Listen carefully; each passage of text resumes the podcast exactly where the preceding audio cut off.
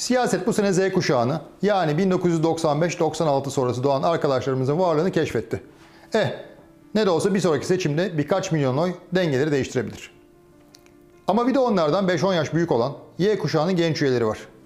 Maalesef yaşadığımız çalkantılar ve kötü yönetim neticesinde bu kitlenin gençliği tam anlamıyla çalındı. Bugün 20'lerinin sonunda 30'larının başındaki bu arkadaşlarımız yıllardır zorluklarla mücadele ediyorlar. Okul yıllarında iptal edilen sınavlarla, çalınan sorularla boğuştular.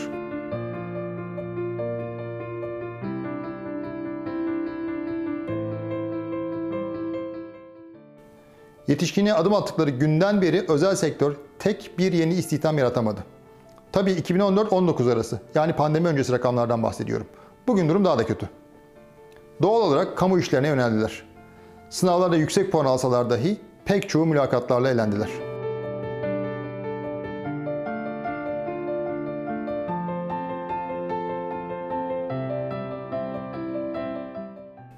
Bir kısmı ilk fırsatta yurt dışına kapağı atmaya çalıştı.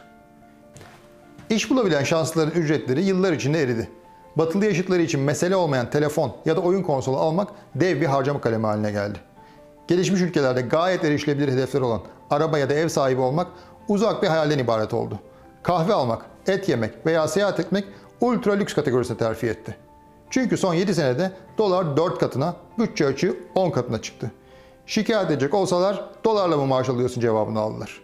Bu arkadaşlarımızın genç yaşlarında kendilerini yorgun ve ümitsiz hissettiklerini biliyorum. Çok haklılar.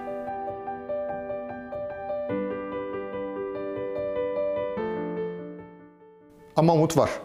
Evrensel kalitede demokrasinin ve hukukun hakim olduğu, ekonominin rasyonel yönetildiği, her alanda dünyayla rekabet eden ve fırsat eşitliğinin sağlandığı bir ülke mümkün.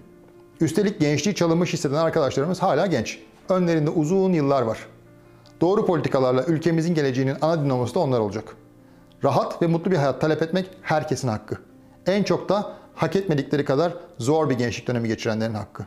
Hak ettiği hayatı arayanlar için çalışalım. Duruşumuz net olsun.